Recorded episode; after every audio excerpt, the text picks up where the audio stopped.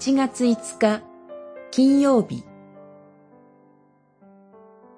十字架の前に立つ者として。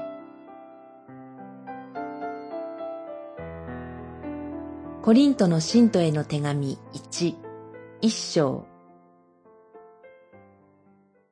皆勝手なことを言わず、仲違いせず、心を一つにし、思いを一つにして、固く結び合いなさい。1章10節。パウロが開拓伝道をした教会が混乱していました。パウロは人づてに、コリント教会の中に争いがあることを聞きます。私はパウロにつく。私はアポロに。私はケファに。私はキリストに。と、教会の中に、なんと分派の争いが起きてしまったのです。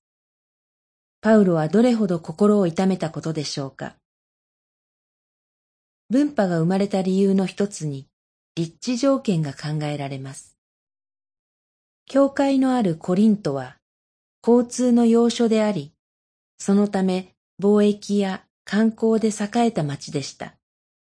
そのため町の人々の気質は競争的で上昇志向だったと言われます。つまり町の雰囲気がそのまま教会に持ち込まれたのではないでしょうか。教会は多様な人たちが集まることができる場所です。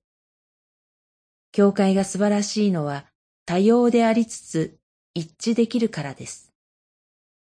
しかし、コリント教会はこの一致が曖昧になりました。だからパウロは一致を心から呼びかけます。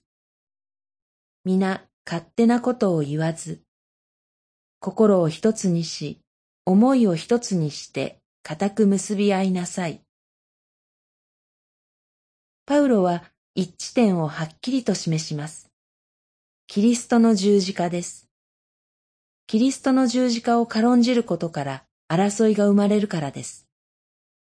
十字架というゼロ地点に共に頭を垂れて立つ。教会の一致はそこから生まれます。祈り。神よ、心の刃を折ってください。